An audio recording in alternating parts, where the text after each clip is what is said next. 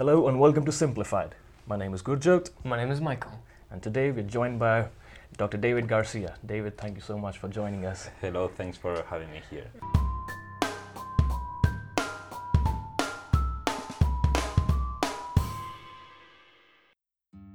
So, what do you do and why is it cool? In 30 seconds. Oh, in 30 seconds, okay. We call it computational social science, and what we do is that we analyze human behavior through digital traces in a way that we can see large scales and very detailed resolutions that we couldn't see with experiments or so. Okay. Could, could you start off by giving us some examples of the work you do?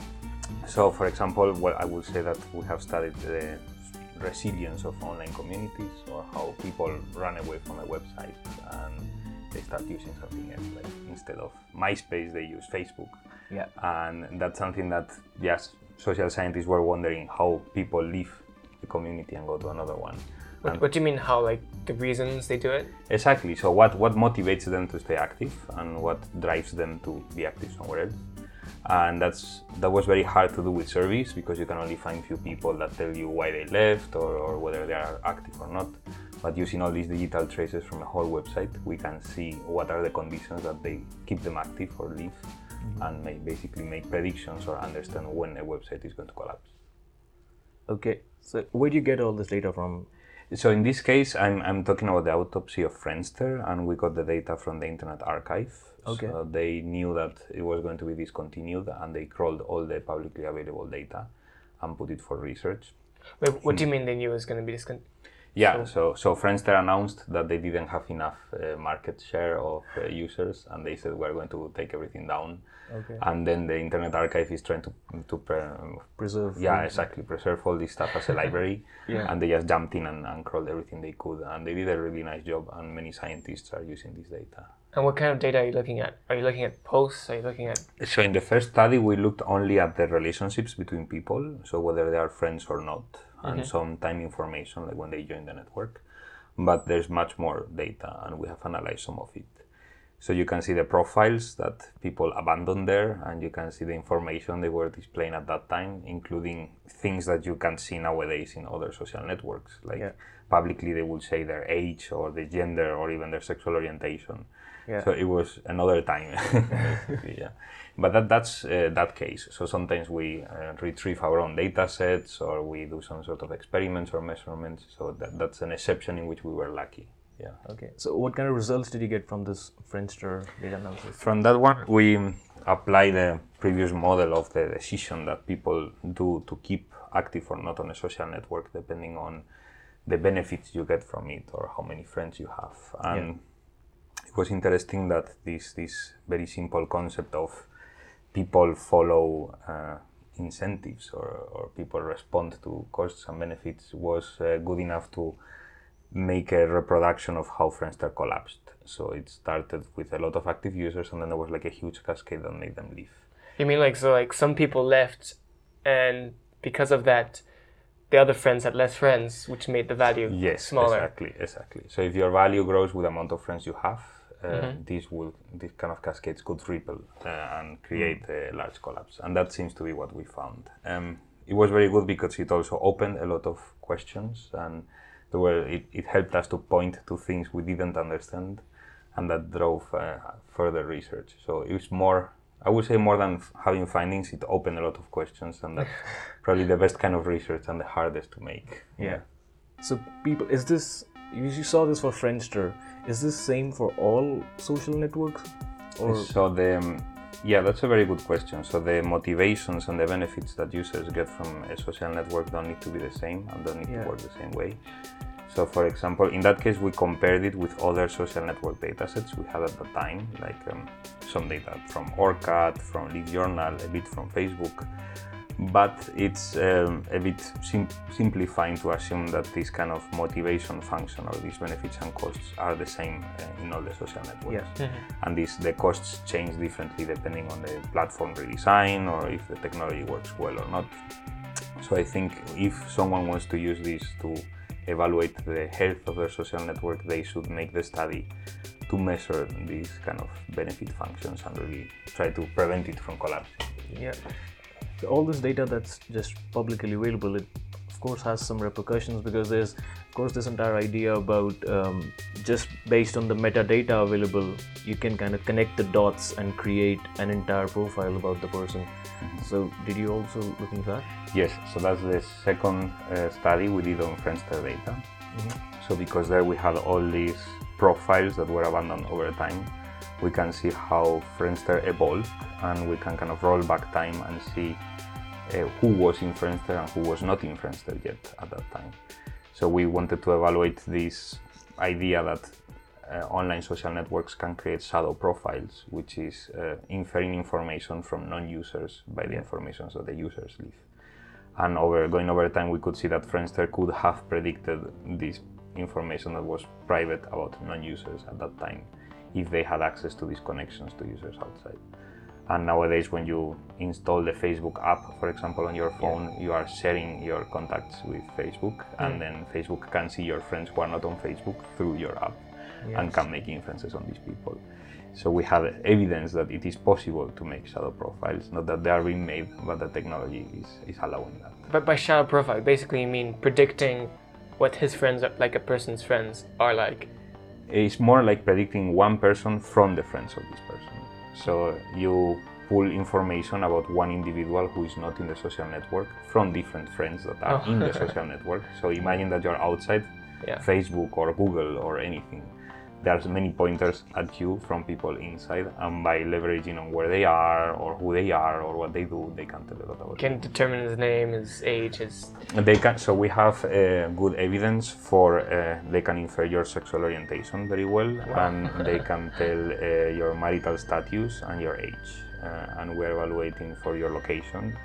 And I think the the problem is not exactly what can be inferred, but the general concept that something can, be can be inferred. yeah Exactly, and this idea that individuals have control over their privacy and you can install some sort of a data butler that prices your data and sells it here and there Yeah. doesn't really work because you don't own your data. You share it with the people you interact with, and this can be used against you if nothing else protects you, basically. yeah so how, how does how do you deal with it i mean Yeah, yeah. because you analyze this of course so you you have evidence that this happens so in your personal life what do you do you use Oh, social networks Myself, so I, I have already given in. So even Yeah. before uh, I was aware and worried about these things, uh, I, I had already become a member. So there's little you can to go back. So of course you can try to use your right to be forgotten and so on, but of course the bureaucratic uh, hassle for that is maybe not not paying off in my case. Um, I would say that I mean we have evidence that is possible, and the whole Facebook story on when there was a leak and they noticed they were filling the phone numbers from other friends um, was definitely worrying. And what highlights is that maybe it's not enough to take their word of these companies uh, in, in what they do or what they don't. What we need is something else if we are talking about a fundamental right, like the right of privacy. What is the solution is something that is up to question. So some people go more for regulation and having some sort of uh, uh, state agency that monitors what it's done, and it might be very hard to implement at this point. Uh, some other people go more for like data cooperatives, and the users have their own data and can use it freely and so on. So there are some alternatives. Uh, which one will work is a matter of time, I guess. so what else are you looking on apart from this this data from social networks you probably also analyze twitter data right because Yeah. So one that the one of the latest things we've done was to try to measure this uh, motivation function for Twitter. Yeah, that was Okay. very recent, and we were wondering about if there is a possibility that there's a point in which you share too much information with Twitter, uh, and you are you are too exposed, so to speak, and um, i- whether this might make some users leave because they're feeling that it's not their group of friends anymore, Yeah. and they're just talking to a larger public. So when we are talking Wait, now, so you mean like if a user shares too much and gets too little from other people, he might feel like he's putting in too much. yeah, so it's if they're feeling some sort of a risk by giving away too much or by, by having too much attention, that's exactly the point. so like if someone accidentally goes viral and they get all this public attention yes. If, if you don't want to say anything, just in case it becomes another uh, Yeah. shitstorm, basically. And um, that is very good because this kind of intuition we can put it down in quantitative terms. So we can say when you have when you have few friends, the more friends you have or the more followers you have, the better for you, and the less likely you will be to become inactive or to leave Twitter. But then there might be a turning point in which you are already getting a lot of attention, and then the more followers you get, the more likely you will be to leave. So it will look like an inverted U function. Yeah. And we precisely evaluated this, and we saw that it, it does happen. So there's a kind of a turning point in which more friends is not better. And we interpret this as people are starting to worry about this too large attention, privacy issues, is not what I thought it was, and so on. Or nobody pays attention to me, they're just, uh, yeah, well, Yeah. following me for no reason. But whatever happens is that there is uh, this kind of uh, non-monotonicity or this weird change of behavior when you have too many followers, and that we could measure it in Twitter. Yeah. And how big is the scale? Is this like Ah, depends on the person or Um, it changes? yeah, so we didn't look at individual changes. So we just have a very large data set of 40 million uh, people. Yeah. And uh, we didn't go into demographics, like, for example, do older people or the women uh, worry more about this or not?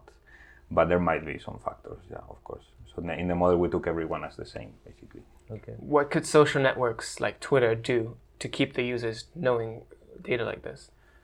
And knowing that the data is being analyzed, or Uh, kno- knowing that there's like an inverted U function. Aha, when it's too much. Mm, that's a good question. So, usually they want to encourage everyone to get more followers or to, to follow each other more um, because, yeah, it's, it's it's a it's a very tough question. So you we have to keep in mind the business models of, of an online social network. Mm-hmm. The business model is selling the attention of users to advertisers. So if encouraging users to have more followers and follow each other more will ease this, then they will definitely do so. And if not, they will not. So I think there's a risk to benefit trade-off and maybe they don't mind that they're risking some users if they get more attention and more value from the other users.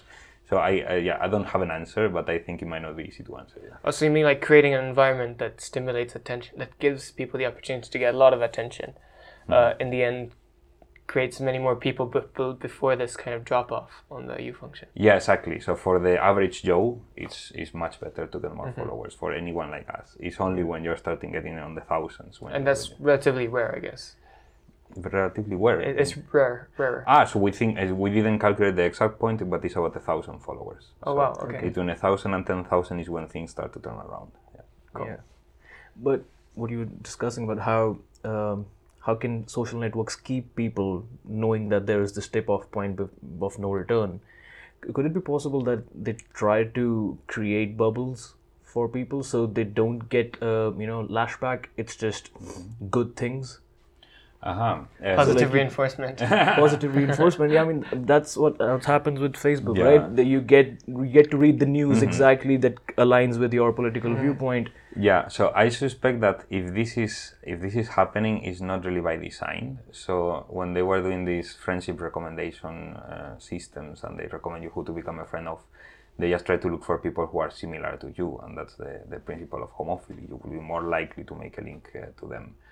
Um, this, of course, creates this kind of filter bubble, and, and people are more connected and more likely to receive information that confirms their, their viewpoints because they get it from their friends. Uh, but one thing I could say uh, in favor of websites in this case or online social networks is that there's nothing more bubbled like than our offline life. Like when we were living in a town and everybody agreed with us, and uh, what we say a pre-modern society was a bubble society. And what's happening is that we're becoming aware of this, and we are seeing in the data and in the people's behavior exactly what's happening. So I would say more that it's helping us to know that we have a problem rather than creating a problem. And the real problem is that it's not solving the problem, and that we need new mechanisms that might help to overcome it. So I imagine even in a university environment like here, we're also in an offline bubble and an online bubble. That's no, I, that, I totally agree. So, uh, w- well, ETH is a bit better because we're really in the urban campus and we're mixed with the rest of the city. But in other universities I, that I have visited for like a week or so, they live completely in a bubble. I remember being in a, in a very international uh, German university and I was talking to the students, and they never met German people. I said, like, uh, Wow. so did, you, what, what, did you ever meet a German person? And they said, uh, yes, uh, there was a drunk guy in the train the other day. it was so they were really in, in their own intellectual bubble, and at least myself, I prefer not to be in that kind of uh, yeah intellectual bubble because it's really it creates some group thinking, and you live in this picture of the university student sitting on a patch of, of grass and talking Yeah. about the future. So you're saying that off offline lives are are possibly the root cause for why we see filter bubbles on the online space as well. Is that uh, a good relation to draw that um, away from keyboard is not that different from online? Uh, yes, so I will I will say so. Yes, so if we have filter bubbles uh, offline, we have them even stronger than online. So at least online we have the chance to get away. We just don't do it because we are lazy or whatever. We were happier in the bubble. Um, some people will say, okay, mass media was helping us to break that bubble when we were offline. So that was the, the equivalent of breaking the bubble. But um, just mass media is becoming another kind of bubble. So they're also selling your attention and they're trying to manufacture consent and so on. So I don't think mass media has been the solution. And if it had been the solution, we would have already not, not have this problem at all offline.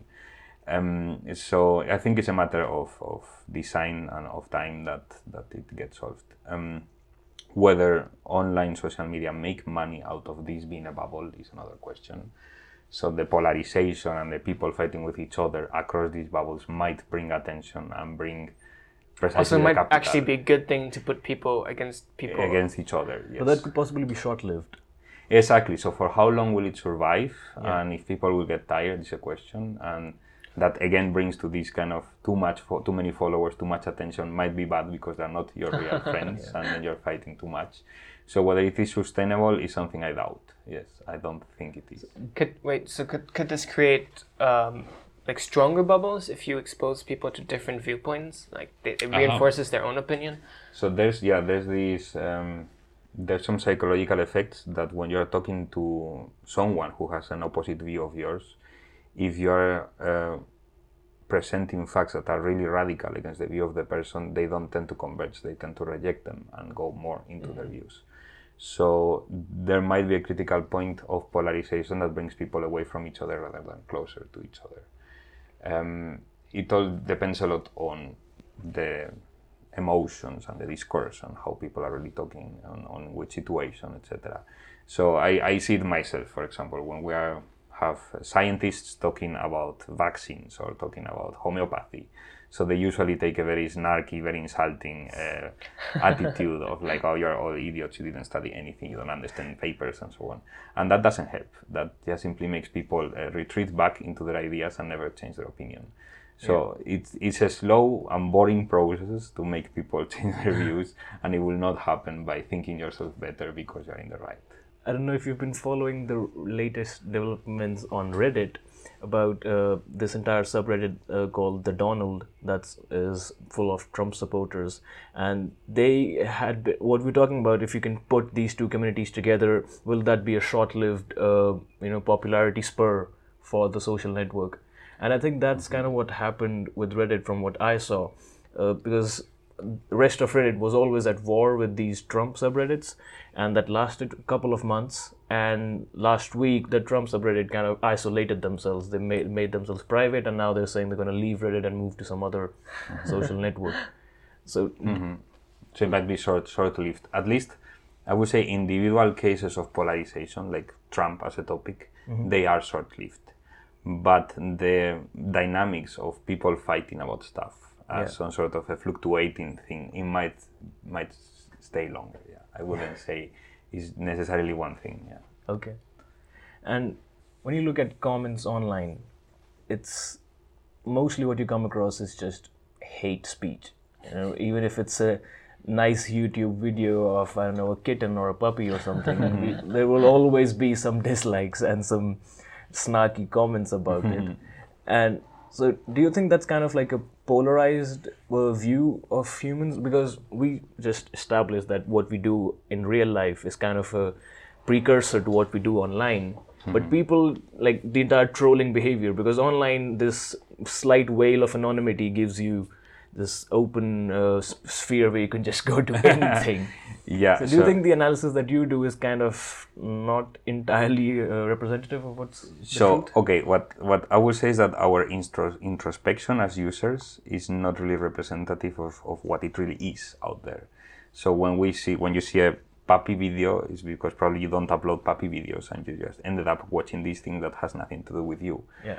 And the pathways we follow into looking at this content are very different from what will be offline that will be just talking to your friends. And this creates these negative reactions once in a while. And this is what we call the burst of the filter bubble. So the person that created the puppy video created it within the bubble of puppy friends and everybody loved it And then there's like this But- guy who's not interested in puppies. He, he just loves cars or something. Exactly. So then suddenly it becomes too notorious. It breaks this bubble, and then people who don't like puppies or don't care about puppies or directly hate puppies then uh, find out this puppy video, and then there's a backlash of negativity. So the filter bubble has this second phase, so to speak. It's not only that you get information that you like, but that sometimes you will get information you really dislike from the other side of the bubble. And that is what creates this negative reaction. How can you all like this so much? Does it kind of like create like this surprise, like whoa, Yes, why, Puppy. why is this crap here? That's exactly what you're. Why are these people doing this? Yeah, there's one comment you always see in YouTube videos. Why was this in my recommended list? Eh, exactly, yes. So why, why the hell is this so important? And um, this is basically a natural surprise defensive reaction. You see something that you're not used to, and your, your instant reaction is a defensive one.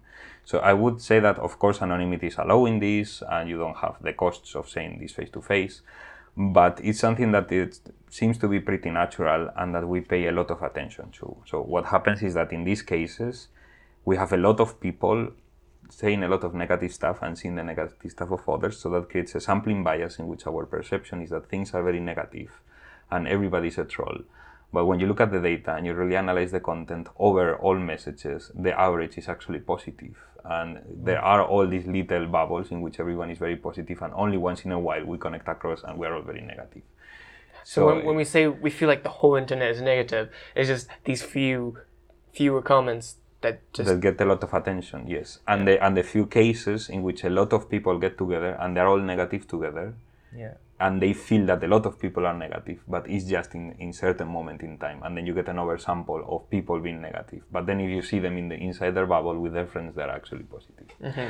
So when we look at the data and we don't trust our introspection, and that's precisely the, the principle of psychology, of, of doing some experiment and analyzing something rather than trusting our intuition, is that to my surprise also, um, people are indeed more positive than, than negative in general.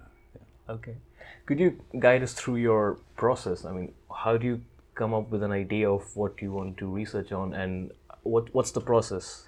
So the process I would like to follow, or I, I think is the right process, uh, starts from social science. So from a theory that has basically observed some behavior or some phenomenon and formulated some hypotheses and principles that explain this. And then we transform those hypotheses into something that is quantifiable and, and testable. And then we look for the, the data that uh, will help us online to test this theory and, and find out if it really works, if it doesn't, in which situations it does, and so on. So that's the best case scenario, and which I, I, I try to put my effort to do so. Sometimes it doesn't work so simply. So sometimes we have new phenomena online that they don't have a theory that tries to explain them, and we analyze them before we have a theory. So we go kind of backwards in Yeah. in a first data then theory way, which is not so sustainable. And I hope that social scientists take over and then start producing theories about it. And in other cases, um, I mean, not myself, but the field also goes too much into attention economy also, and then whatever might grab people's attention now is what gets some some data off and so on. Yeah. So, do you, do you think the work that takes place in computational social science is in isolation of you know psychology or sociology, or does it always work in tandem?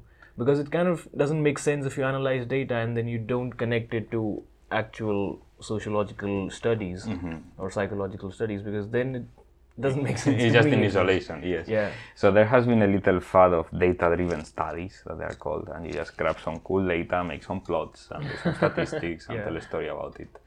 Uh, and that's fine for, for an exercise, but this doesn't construct a, a scientific community and, and, a real body of scientific knowledge. So, of course, the best is if you see and you're analyzing motivation, you go to the motivation literature, you spend your month reading uh, boring psychology papers you never read before, and then you come up with some actual uh, question.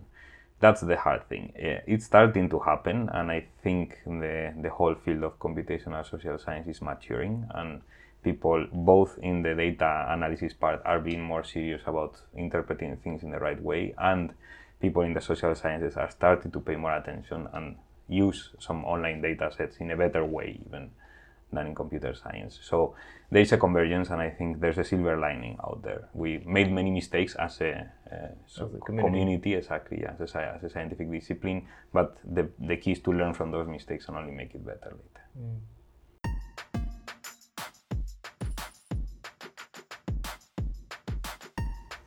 That's good. Now we'd like to get to know you a little bit. Mm-hmm. So, what, what's your background in like educationally? So I did a bachelor's in computer science in okay. Spain, and then I came here to to ETH to make a master's in theoretical computer science. And during my master thesis, I started working on uh, graphs and some ideas that were, were very related to social networks, and that's what brought me closer to social science questions.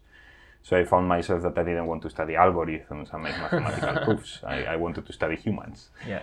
So then I came to do my PhD uh, in, in MTEC and I was studying collective emotions in online communities and so on. So I did my PhD here and my, my first postdoc with some funding from the SNF. And well, now I'm about to leave actually. In September, I'm going to Vienna to start my own research group there. So oh. I Congratulations. Thank you, thank you. Start your own research group. Yes, yes, yes. I got a huge grant from a very nice uh, foundation in Vienna, so I have funding for PhD students and postdocs and so on.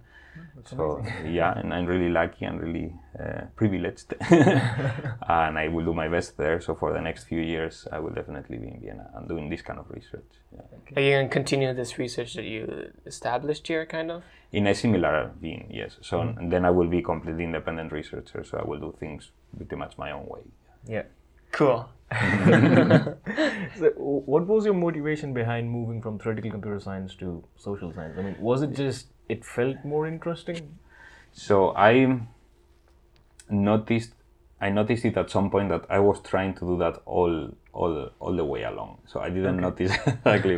so I, I found I had to give a talk at a seminar um, about a very nice way to solve a theoretical problem and so on.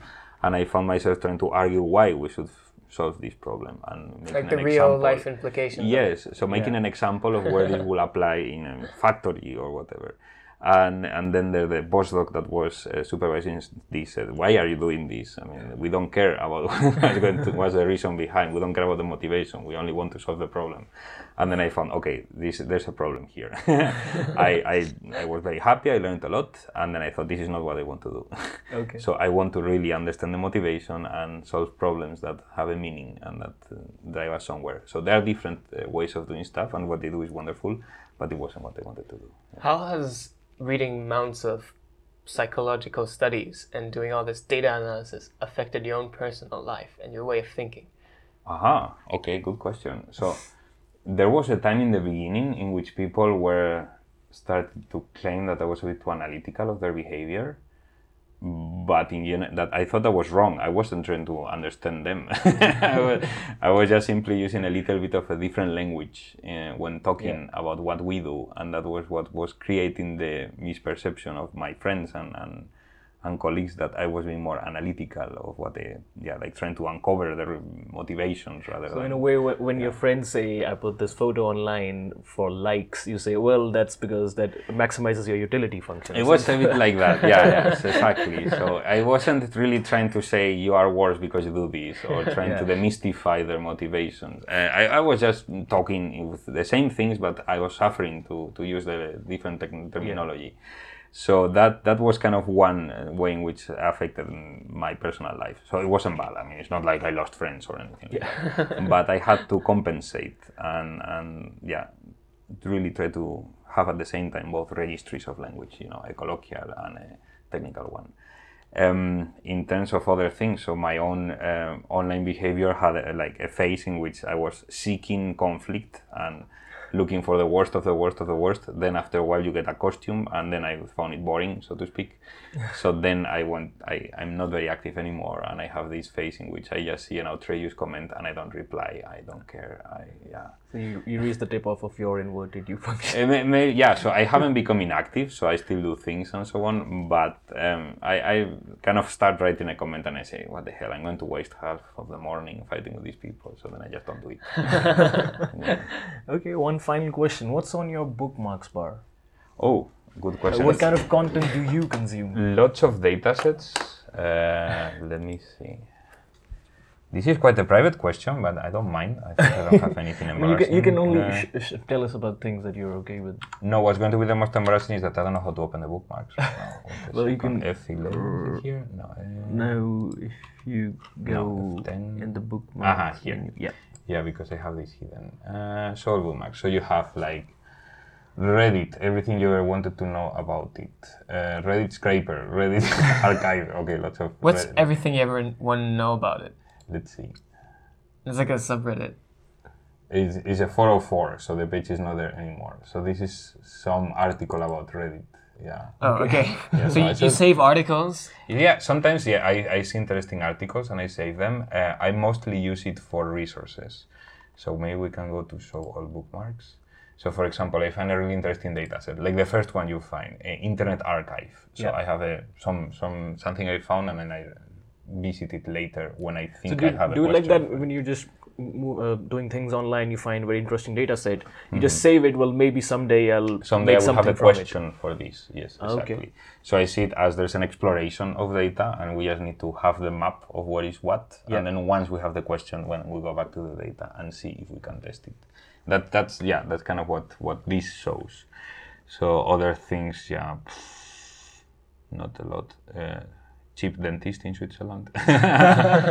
Uh, That's an oxymoron. more data sets yeah yeah i think that was come um, yeah some articles like uh, yeah about data so yeah they, articles that contain data sets that i found interesting erased tweets by politicians and a data set of, of erased tweets yeah it's all data i'm sorry Are there specific websites with, for example, newspapers or magazines or just specific media content that you consume regularly? Uh-huh. So the most regular one I consume is a Spanish version of Reddit. So it's not exactly Spanish Reddit. Yes, it's not exactly the same. So it's more like a news aggregator in which it has a front page and it's supposed to be newsworthy content. So it's not so fraction as Reddit as sub communities that talk about stuff. It's more more like Digg used to be. Like really, you try to have one uh, central thing. And there has been subject of research by, by other people. It's very interesting, and that's kind of my newspaper or my, my only news source. is sufficiently short not to overload me, and it's just check it a couple of times a day, like when I wake up and sometime in the afternoon, and I already get content that is both uh, newsworthy in terms of what happens, like if there's a terrorist attack, you see it there, and so on, but also serendipitous enough to have things about ancient Rome or uh, some interesting, funny content somewhere, some data set somewhere happens sometimes. So it's um, it's my filter bubble, so to speak. There's uh, many nerds like me around uh, Spanish-speaking world, and they have this central source for what we think is important. Yeah. Do you think this language creates another filter bubble? Because you're reading Mm-hmm. international news, but because it comes with this layer of being in Spanish, Mm-hmm. It it kind of creates a bias in the way things are presented. So it definitely has a focus to Spain, so not even to the Spanish-speaking world. It's mainly Spanish people who use it. Um, so I think it there is there is a bubble, but there shouldn't have. It didn't need to have one. Okay. So uh, when I see the content, ninety percent of it will be relevant for anyone. All right. It's only about ten percent that is about Spain. So we could have had something like that in league or so on, but it just didn't happen because didn't emerge. People didn't get together to make a Spanish-speaking news subreddit or something like that. So if there's a bubble, it's accidental, and I think there is there is one. Yeah, and uh, exporting these kind of uh, news sites will be much better to have it in English, and I will be really happy to have it in English. Slashdot and so on try to be similar, but they become too focused and too group thinking and too nerdy. Yeah. I would say. So there's nothing as general as this in English for me. Yeah. What's it called? It's called meneame, so it means something like shake it when you're trying to attract the attention about something. And of course, it has, like any online uh, community, has many problems and many crises and so on. but still, uh, it survives and it's not perfect, but it is something that is relevant enough for me. Okay. Thank you so much, David, for joining us. It was so much fun talking to you. A pleasure, yes, it's been a lot And of good fun. luck with your next steps in Vienna. Thank you, thanks a lot. Bye. Thank you for listening.